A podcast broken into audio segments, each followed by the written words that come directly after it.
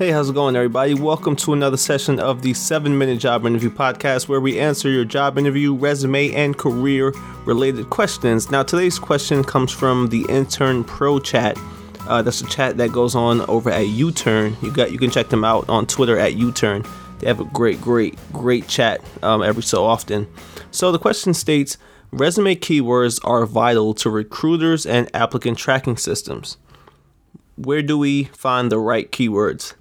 Now, so when it comes to you know certain keywords, um, as you know, most the the majority of resumes um, they go through the applicant tracking system, and companies set this up in order to um, you know sort of narrow down the candidates, the the most qualified candidates for a specific job posting, because as you know.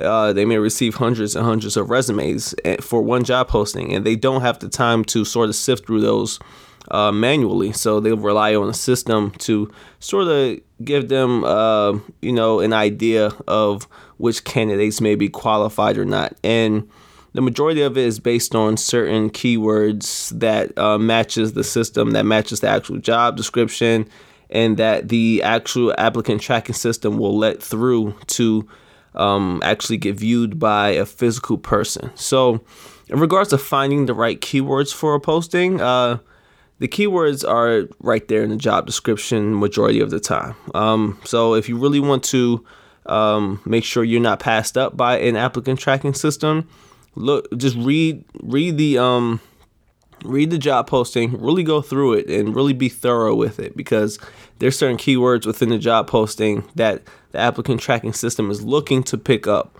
But the thing is you can't just jam it in there and just and copy it verbatim or just put every single every single keyword you see on your resume um, from the job posting because at the end of the day even if it makes it through the applicant tracking system it still has to come across um, to a, a real live person. And you know, and while you're trying to game the system, you're going to be in a position in which they're going to look at your resume and they're going to put it aside anyway. And you just, you know, potentially knock someone out who may have been more qualified than you.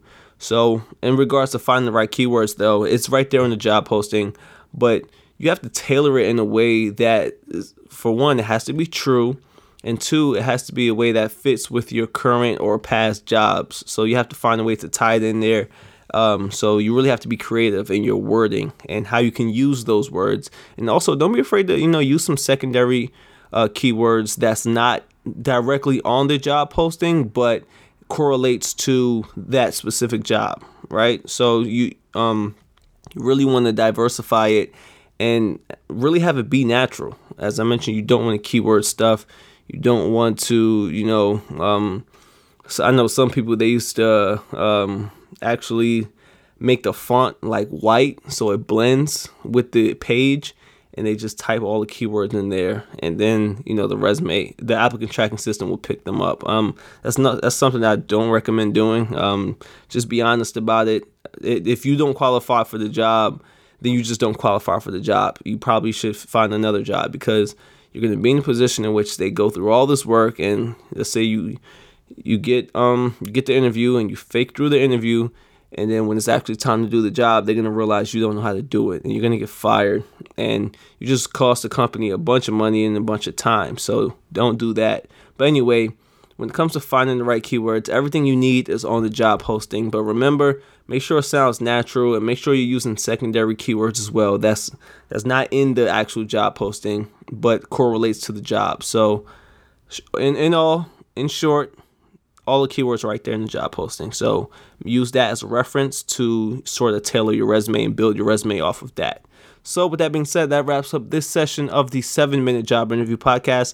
Thank you guys for tuning in. I really appreciate it. Um, as you guys know, we are 400,000 downloads in, which is insane. Just started the podcast last year, and it's been amazing. And it's all thanks to you guys for tuning in, you know, having them questions come in and really bringing some value to the show and it wouldn't be this way if it wasn't for you guys. So I really appreciate you for that. And of course, if you want a question, you can contact me at Davon Goddard on Instagram. You can also contact me on Twitter at Secret Hire. Um, feel free to send me a question.